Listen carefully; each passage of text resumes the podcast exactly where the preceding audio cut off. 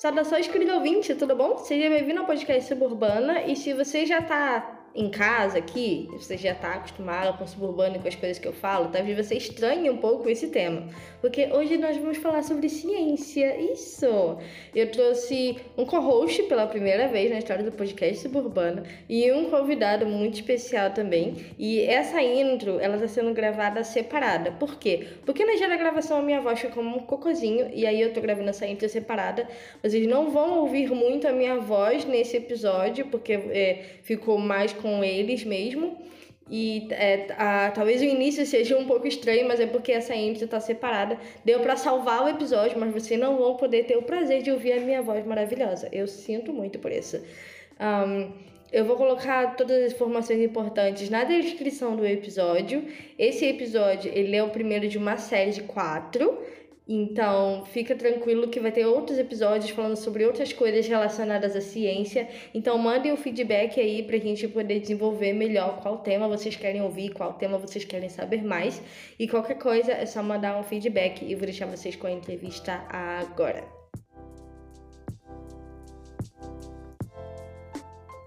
Eu acho que é até interessante, Vinícius. Eu não sei praticamente nada sobre você, a gente se conheceu agora. É, uhum.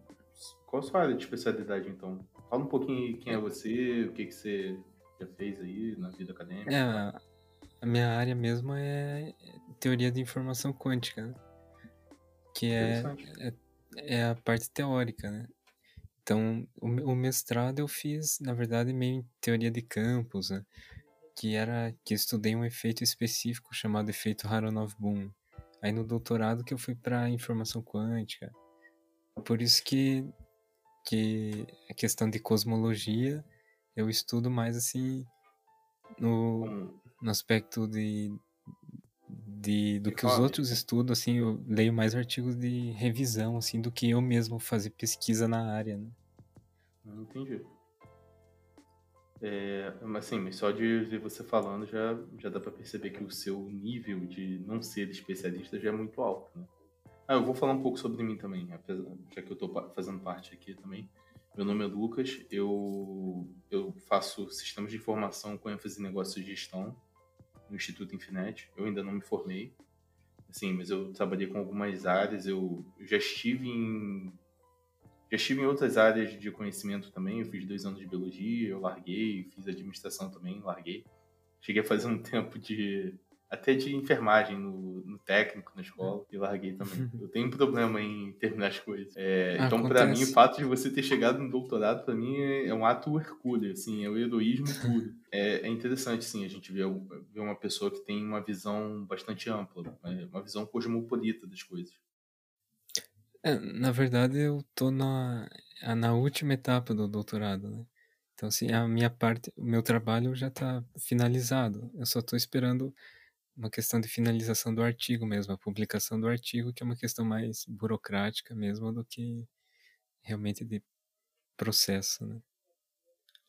Então, na verdade, é, é poucos meses. É, a gente pode chamar de terminar. mestre, já, já ajuda. sim.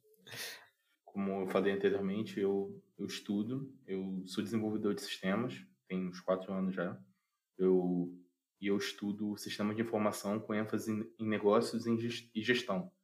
E eu já estive em algumas outras, algumas outras áreas de estudo na academia, sendo biologia e administração. Não cheguei a terminar, mas é como eu falei, assim, acabei tendo uma bagagem um pouco fora, fora da curva daquilo que é esperado para uma pessoa da área de tecnologia, puramente, vamos dizer assim. Então, isso fez com que eu acabasse me tornando uma pessoa com um, uma visão um pouco mais híbrida, não puramente tecnológica.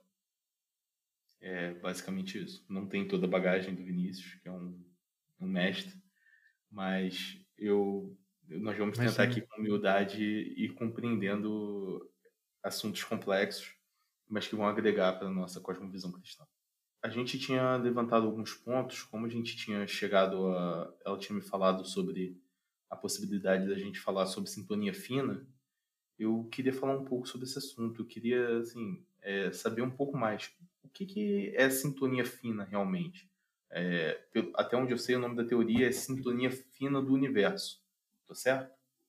É, Isso. Pode aprofundar um pouco mais pra gente? É, esse a sintonia fina do universo, né, ou na literatura o pessoal vai encontrar como fine tuning, né, é um é uma constatação que a física faz da natureza, especificamente a cosmologia. Porque existem alguns tipos de evidências que podem ser encontradas para mostrar que o universo e tudo que existe, ele pode ou não ter surgido, do acaso. E algumas evidências na física, elas mostram que a chance de o universo e tudo que existe ter surgido puramente pelo acaso é extremamente uh, improvável. Né? Então, a sintonia fina na cosmologia ela mostra que alguns parâmetros da natureza é, é, são extremamente bem ajustados de modo que permitiram a formação de vida inteligente no universo. Né? Mesmo que não fosse vida inteligente, apenas vida no sentido orgânico, não intelectual, já é de fato praticamente um milagre quando nós vemos do ponto de vista estatístico. Né? Então, basicamente, a sintonia fina é isso. Né? Ou seja, é um, como no, no antigo rádio, a válvula, nós tínhamos que ajustar é, exatamente onde queríamos é, para alcançar a estação de rádio desejada, né? O espectro da onda ali de frequência era exatamente aquele que nós desejamos, desejávamos ouvir. Né? Ou seja, a ideia é parecida. Se você está mexendo, girando uma válvula e sintoniza exatamente naquele canal, e é aquele canal que te mostra toda essa beleza do universo que nós temos. Né? Eu, eu, tenho uma pergunta, posso? É, eu já vi algumas coisas a respeito da teoria de design inteligente, que, se eu entendi direito assim, por fina, tem uma diferença entre as duas coisas. Eu ouvi, inclusive, alguns argumentos contra a teoria do design inteligente. E aí eu queria saber qual a diferença entre as duas e por que, que uma parece ser mais aceita do que a outra. Foi a impressão que eu tive quando eu estudei o assunto. É, assim, existem várias teorias para explicar o surgimento de vida, né? É, principalmente vida inteligente no universo, né? E a pluralidade de teorias é algo saudável, salutar, né, para o debate acadêmico, né? desde que elas obedeçam as mesmas, mesmas regras. Né? Então, basicamente, o design inteligente é acreditar que se o universo existe da forma que ele é, é porque é produto de uma inteligência superior, né? de um ser que não pode ser contido nem compreendido pelo nosso intelecto. Ou seja, ele não pode ser explicado cientificamente, porque explicar Deus cientificamente, ou explicar o Criador, que é equivalente cientificamente, significa que nós o conteríamos. Né? É, então, o design inteligente ele tenta mostrar que algumas evidências na natureza nos apontam para um fato, e esse fato é essa toda essa abundância de vida é, ela não pode ter surgido sem ser produto de um intelecto superior. Mas nós não podemos explicá-lo completamente, porque isso seria um paradoxo. Né? É, e as teorias discordantes são é, principalmente a teoria materialista, que começa a ganhar força principalmente a partir ali do século XVIII, XIX, com ah, o final do, do Iluminismo, Revolução Francesa e uma guinada no pensamento humano é cada vez mais distante de Deus. Né? É uma revolta intelectual contra tudo que provém de Deus. Então, a, as teorias que tentam explicar a vida, é, hoje na academia, é preponderantemente a teoria materialista, mas ela é deficiente por uma série de aspectos que nós podemos tratar. Né? E a teoria do design inteligente tem um lugar na academia, embora seja vista com preconceito em muitos em muitas cátedras, né? devido a ser uma teoria que converge para Deus. É, isso traz, traz uma coisa que eu, que eu queria até falar, era até minha próxima pergunta sobre alternativas a esse modelo. Assim, eu não sou um especialista em teoria do design inteligente, mas eu acho que é uma teoria mais é, com uma visão um pouco mais biológica, né, e não necessariamente um, um escopo físico, né.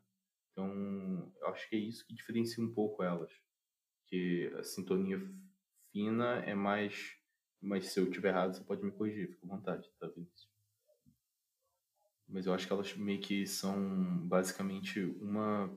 É, é mais. É como se uma fosse oriunda da física, a outra fosse uma alternativa ao evolucionismo, por exemplo. Fosse uma coisa mais dentro da bioquímica, do, do surgimento da vida em si. É, não, é, eu, eu vejo mais assim que a sintonia fina ela é um suporte para o design inteligente, né? Que a sintonia fina ela, ela, ela trata mais da questão de como o universo evoluiu é, ao longo desses 13 bilhões de anos para culminar em nós, né? E o design inteligente aí ele já pega na questão da é, já pega um ponto posterior na história, já tentando tratar como especificamente como ocorreu a adaptação das espécies ao longo do tempo, né? é, que não é não era uma originalidade de Darwin. Né? Muita coisa já era conhecida desde Aristóteles, né? o pai do método científico né? ocidental, e que algumas coisas são até revisitadas é, por exemplo, na patrística, né, alguns pais da igreja é, estão ali contidos, por exemplo, em Santo Agostinho, alguns traços do método científico. Santo Agostinho que foi um dos um dos dos, dos uh, teólogos que sugeriu né, a, a evidência naturalista, né, que ele chamava de revelação natural, né, que era justamente olhar para a natureza isso é bem aristotélico, né? embora Santo Agostinho teve mais contato com Platão, mas olhar para a natureza e ver ali as evidências da, da divindade, né? ver as evidências do Criador é, ali. Então a sintonia fina, né? voltando, a sintonia fina ela suporta, né? é um suporte para o design inteligente, né? Que a sintonia fina não é exatamente uma teoria, ela é um fato e que pode ser interpretado em termos de uma teoria, no caso, em termos da teoria do design inteligente. E os materialistas eles tentam usar a sintonia fina, por exemplo, é, a favor deles. Então eles dizem que, é, de fato, todos concordam que as escalas das constantes físicas no universo elas estão extremamente bem ajustadas, de modo que se uma alteração é, menos do que milimétrica for feita nessas constantes, né, é, a, a vida não surgiria. Aí alguns tentam, alguns materialistas tentam achar alternativas para driblar Deus né, do, dos argumentos, dizendo que não, mas é, é, surge, por exemplo, o famoso princípio antrópico, que diz assim, não, é as, as constantes físicas realmente estão extremamente bem afinadas, mas não necessariamente porque houve um afinador, mas porque nós estamos aqui para constatá-las. Se em outro universo há constantes físicas é, de não tão bem ajustadas, não haverá ninguém ali para constatá-las. Por isso se chama princípio antrópico, né? porque depende do homem. É, mas é, esse princípio ele é insuficiente, porque ele não explica é, depois como a vida evoluiu até hoje, né? Entendi. É, então, entendi. É, não é não é considerada uma teoria, mas sim um fato pela, pela academia. Sim. Uhum. É um fato de que as constantes físicas principais são extremamente bem ajustadas, né? Por exemplo, a constante gravitacional, né? que, que da qual que faz referência à força gravitacional, é, a, a anomalia do momento magnético do elétron, por exemplo, que é a constante física mais bem é, é, precisa da história, né? Que é a constante física que for melhor aferida na história, é, do ponto de vista experimental, né? e a constante a constante elétrica também, que essas constantes né? que estão extremamente bem ajustadas de modo que o valor delas faz referência com em como as forças físicas agem no universo, né? São basicamente quatro forças. Né? Eletromagnética, gravitacional, a, a força nuclear forte e fraca. A força gravitacional é a de maior alcance, ela tem alcance virtualmente infinito, mas a de menor é intensidade. E a, aí tem a eletromagnética, né? que é, por exemplo, a que gere é, o atrito. Né? O atrito ele é um fenômeno guiado por uma força eletromagnética. É a força gravita gravitacional responsável pelo, pelo movimento dos corpos em geral. É, e a força nuclear forte e fraca, ela vai gerir, vai governar ali o movimento dentro do núcleo atômico. Ou seja, ela é de uma ordem é, muitíssimamente superior à ordem da força gravitacional, mas o alcance dela também é extremamente limitado ali dentro do núcleo. E, e as constantes básicas da natureza, elas adquirem valores que dependem, uh, é, elas adquirem valores que regem essas forças de modo que os movimentos de todas as coisas estejam extremamente bem sintonizados. É, alguns cientistas, por exemplo, Paul Tipler, né, ele escreveu um livro onde ele mostra que, que a chance dessas constantes terem sido selecionadas nessa faixa que são hoje, a chance disso ocorrer naturalmente seria, seria da ordem de 10 a, 10 a 60, né? ou seja, 10 a menos 60, né? ou seja, extremamente improvável. É, pode ser considerado um milagre, porque disso acontecer naturalmente é impossível. É, e, e, outros fatos que nós poderíamos tratar aqui, né? Mas é, voltando ao ponto, né? mostram realmente que ela fornece um suporte, um fato mais concreto para, para o design inteligente do que para a teoria materialista. Entendi. Então, a minha pergunta seria se existem alternativas a essa visão, mas é, pelo que eu entendi, não, né? É, é um fato, e o que há alternativas são para a causalidade desse fato, né? Então. Isso. É, a, a causalidade é, é algo interessante até porque a ciência moderna ela, ela amputou, né? ela deformou a causalidade. Porque a causalidade no método científico clássico, né? ela tinha quatro origens, né? ou quatro, quatro maneiras né? que Aristóteles elabora que é a causa formal, causa material, a causa final e a eficiente. E a ciência moderna, ela resume tudo a causa, é, em última instância, a causa material. É, mas a, é por isso que os cientistas que tentam usar, por exemplo, as forças físicas fundamentais da natureza, né, que eu falei, a gravitacional, eletromagnética e nuclear, fraca e forte, e eles tentam explicar tudo que ocorre no universo em termos de forças agindo sobre corpos, né, é, eles nunca explicarão a realidade de uma forma completa, sempre de uma forma extremamente limitada, amputada pela visão pré-concebida que eles têm. Eles, eles, muitos nem sabem disso, mas eles eles pegaram o método aristotélico e deformaram. Né? Eles tiraram a causa formal, que é o que trata da coisa em si, né?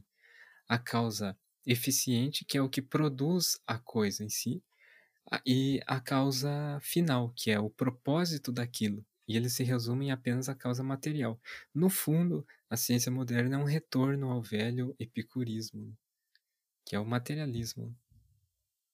E isso, por isso eles não conseguem explicar muitas coisas. Por exemplo, a neurologia nunca vai explicar a consciência, porque a, a consciência é um fenômeno emergente todo fenômeno emergente é aquele fenômeno que não pode ser explicado pela mera redução das suas partes. Né?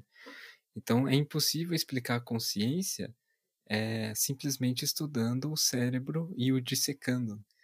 É, justamente porque a consciência ela não é um, ela é um fenômeno que precisa ser explicado em termos das quatro causas né?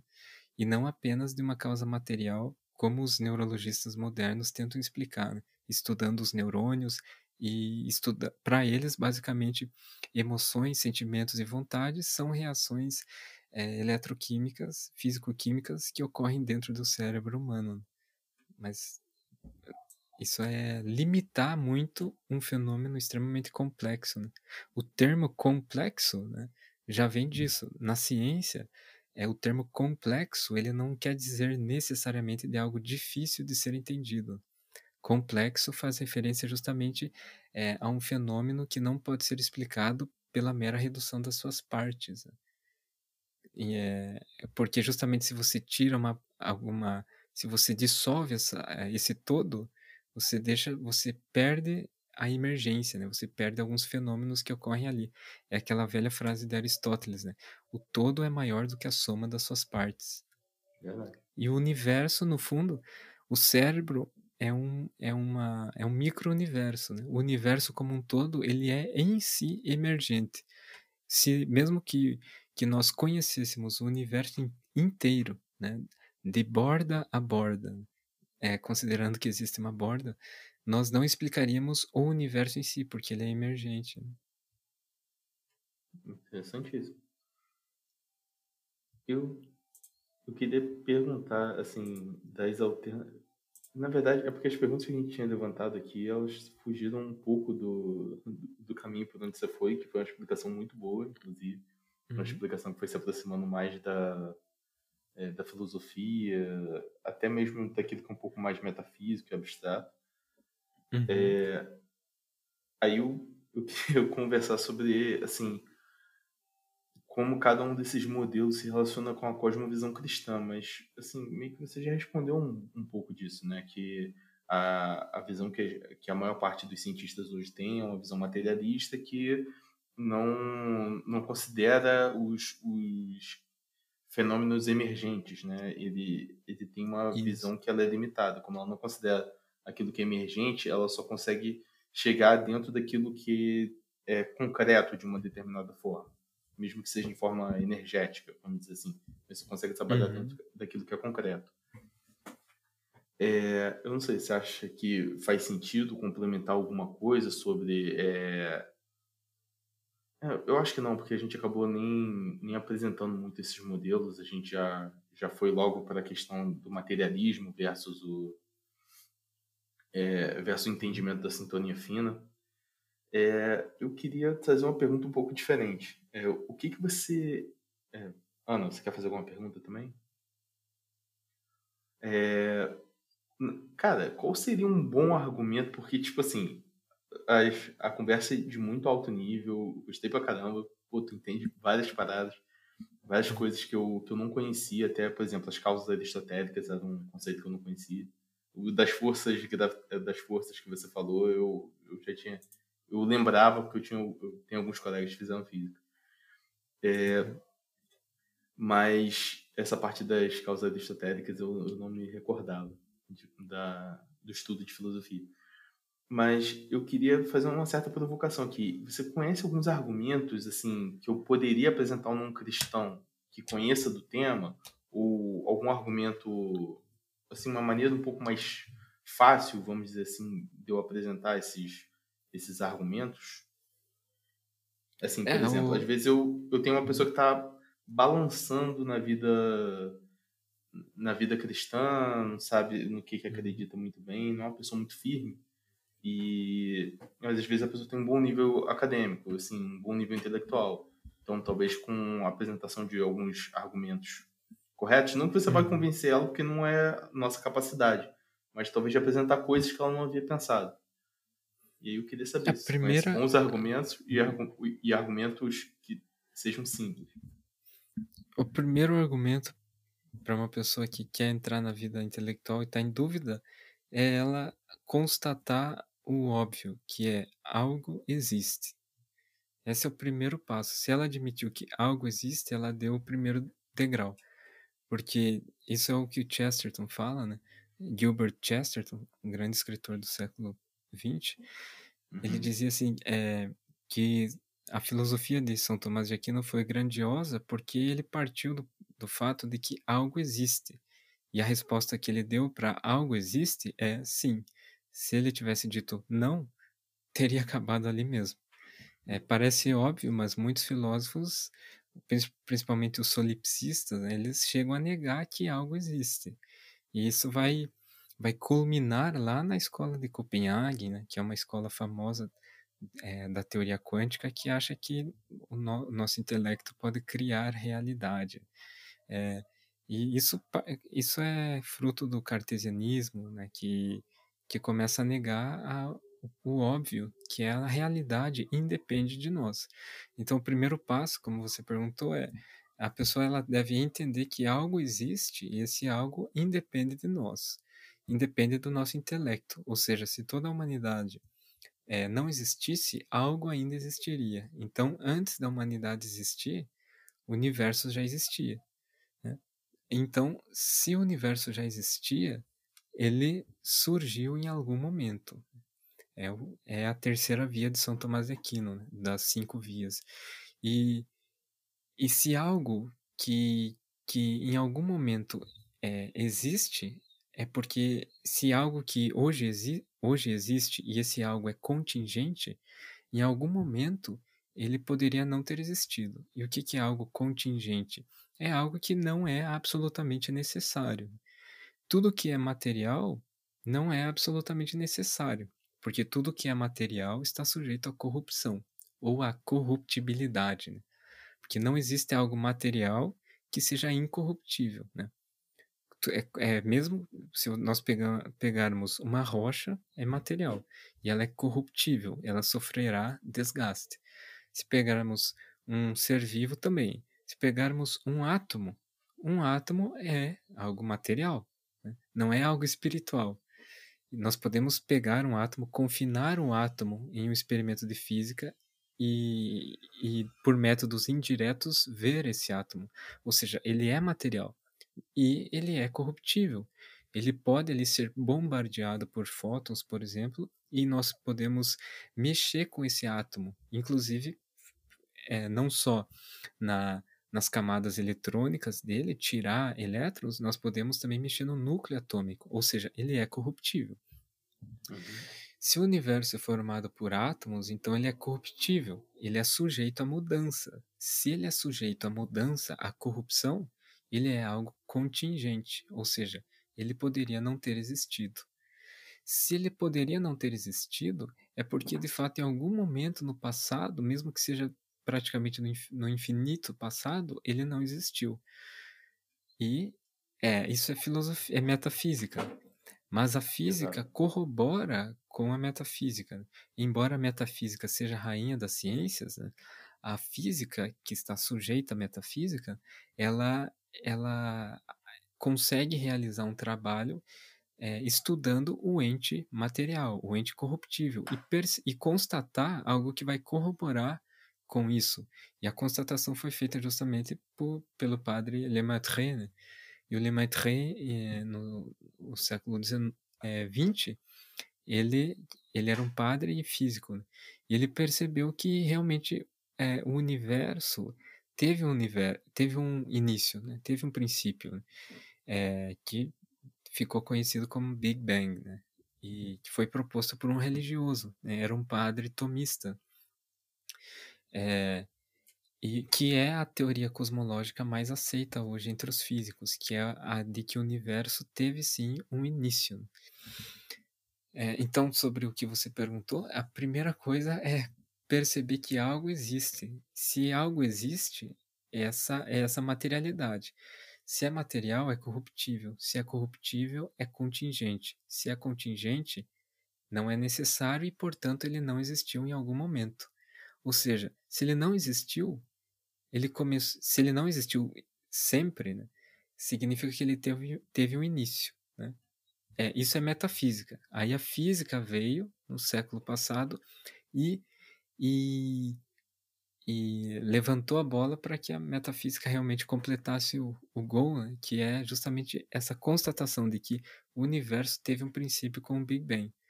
Mas é, qualquer filósofo clássico vai concordar que é, o nada, nada pode. Né? Isso é óbvio, porque é, quando nós dizemos nada, não é ausência de matéria. O nada é o não ser. Exato. Tudo que exi tudo que, que que tem uma substância, ele tem um ser, né? Por exemplo, nós temos a substância o, o, a, o ser humano, né? Nós somos seres humanos, temos a substância humana. Um cachorro tem a substância cão. É, o universo tem substância universo. Mas o nada não tem substância alguma. O nada não tem potência nenhuma. Ou seja, por isso nós dizemos o nada, nada pode. Por isso, aquele velho dilema, aquela velha máxima da, da filosofia clássica, né? Ex nihilo nihil fit, né? Ou seja, do nada, nada surge.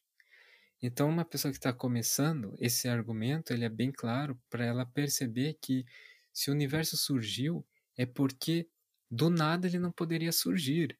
Mas outro ente material não poderia gerar o universo, porque isso geraria uma regressão ad infinito. Né? Ou seja, uhum. nunca se resolveria. Então é porque existe um ser absolutamente necessário e fora da materialidade. É um ser que não está sujeito à corrupção e, portanto, ele, ele é eterno, ele é a eternidade. E isso é Deus. Eu achei uma baita explicação. Não, assim, depois eu vou voltar aqui na gravação, vou pegar uma parte do que você falou e vou criar tipo uns cardzinhos. Que assim, seu, seu pensamento é bem interessante, assim, só que quando a gente vai falando muito de uma forma, assim, sem um apoio gráfico, é, é meio. As pessoas vão acabando se perdendo quando a gente vai falando de coisa muito abstrata. Eu trabalho com algumas coisas de arquitetura na minha empresa e eu, eu sei, assim, tem reuniões que eu vou que eu, as pessoas, elas entendem os conceitos, mas quando você começa a colocar quatro, cinco, seis conceitos juntos, as pessoas vão se perdendo. E aí é, é aquele ponto que você chega assim, ah, eu, te, ó, eu tenho que dar um desenhozinho aqui, tenho que colocar uma caixinha.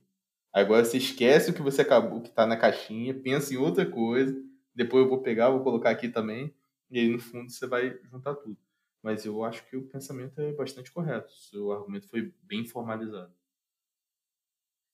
É, eu tentei fazer um silogismo, né? Meio de improviso para que o silogismo é um, é um argumento que é indestrutível, né? Porque é o silogismo é a velha criação de Aristóteles, né?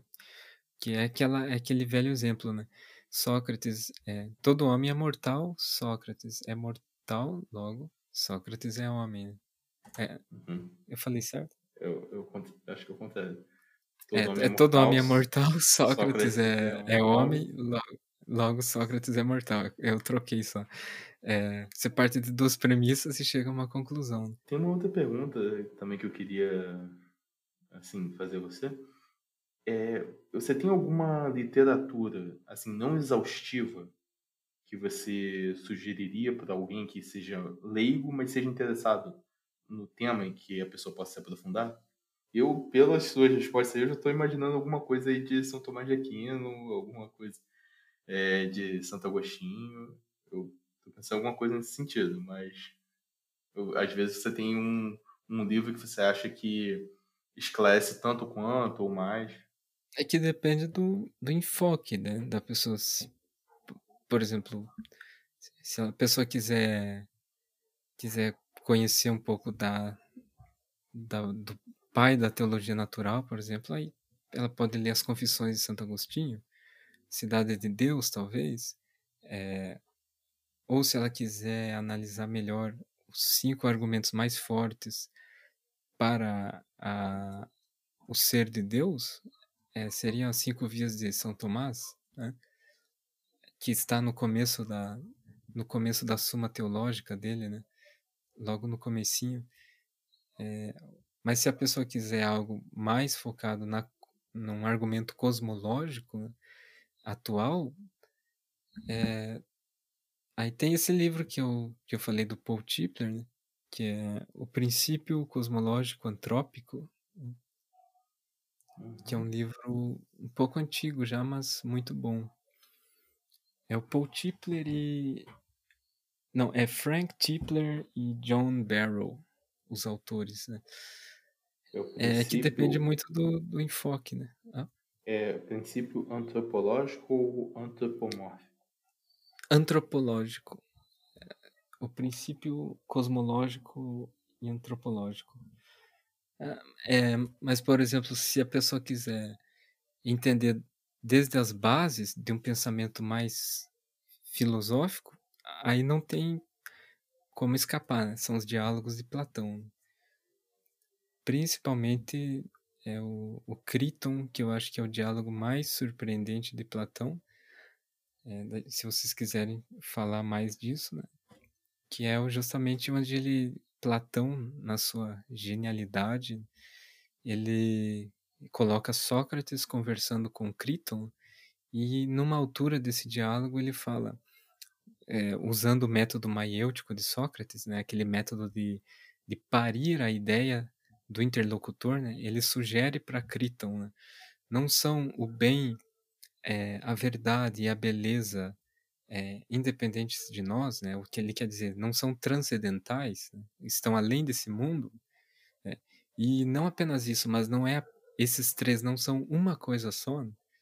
Então Platão ali de uma forma assombrosa, né, eu diria até, ele está dizendo ali que o bem, a, a, a, moral, a beleza e a justiça, elas são transcendentes e não apenas isso, elas são uma coisa só. De certo ponto, ele está é, ressoando o que João iria escrever no capítulo 1, né? No princípio era o verbo, e o verbo era Deus, e o verbo estava com Deus.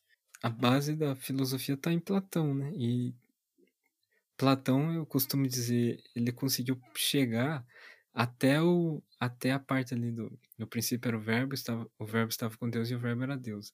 Ele só não conseguiu ir até o é, e o verbo se fez carne e habitou entre nós e vimos sua glória como a glória do Senhor. Essa parte ele não conseguiu chegar, porque ele só tinha a revelação natural, como dizia Santo Agostinho, que que também é responsável pelo julgamento humano, né? como Paulo fala em Romanos 1, né? No, a partir do, do, no final do capítulo 1 de Romanos, né? Ele fala que os homens são inexcusáveis justamente porque eles têm ali a, a, a própria razão né? pela qual eles serão julgados, né?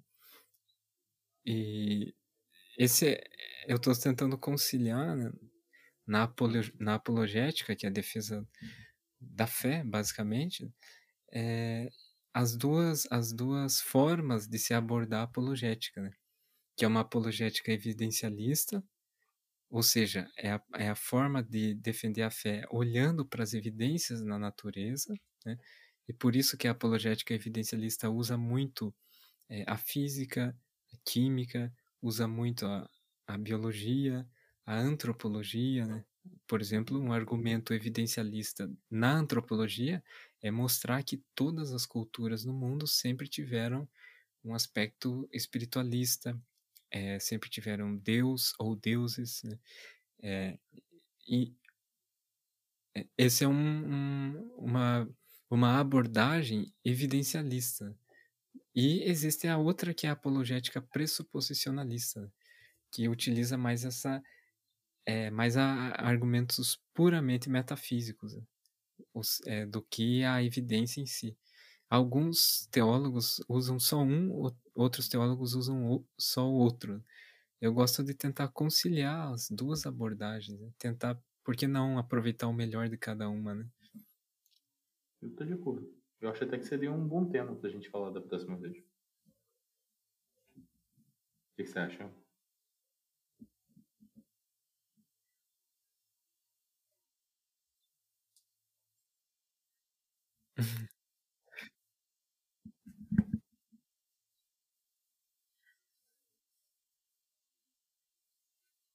Sim, tranquilo. É alguém que um que faz isso muito bem no mundo é o William Lane Craig, né? Que tem uma ele não é cientista, né, mas ele lê bastante sobre ciência, né? ele adquiriu uma base de uma apologética evidencialista, né?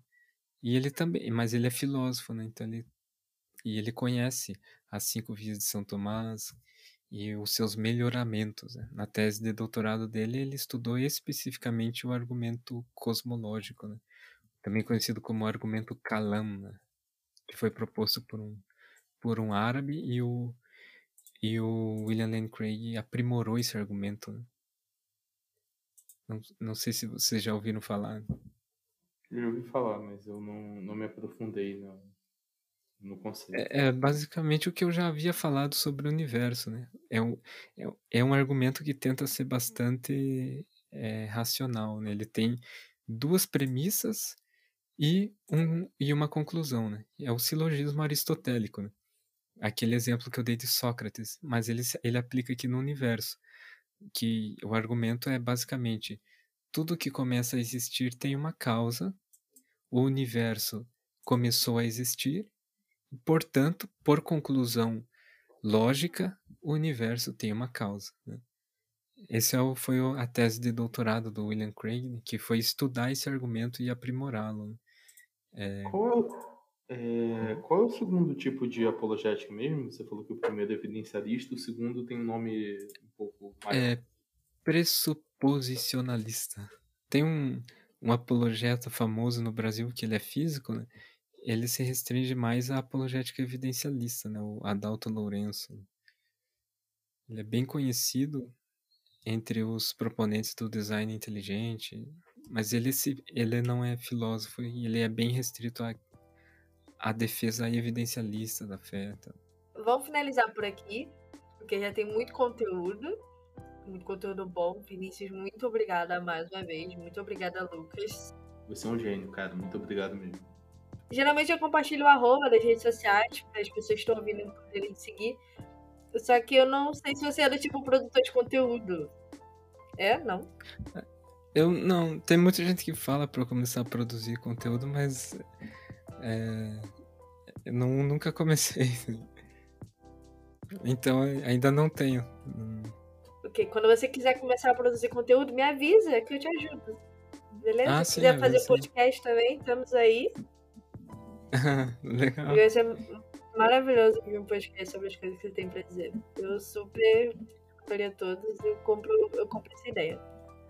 Cara, você tem, você tem uma frase maneira pra caramba pra falar aí como final, como slogan aí da sua. Você tem algum lema, assim, que você, você pensou, que alguma frase que, pô, você, caraca, isso aqui é a síntese do meu pensamento, sei lá.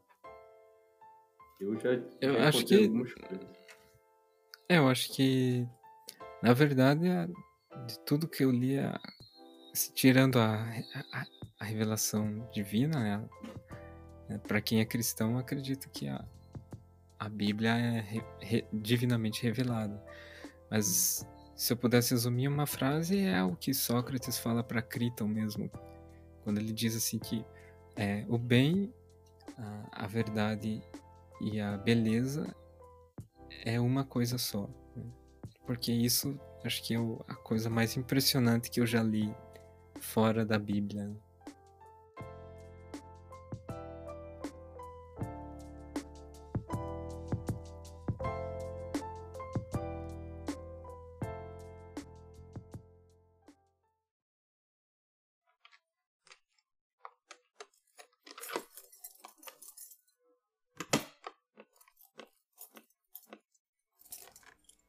Suburbana Podcast, indo até os confins para que todos sejam ouvidos.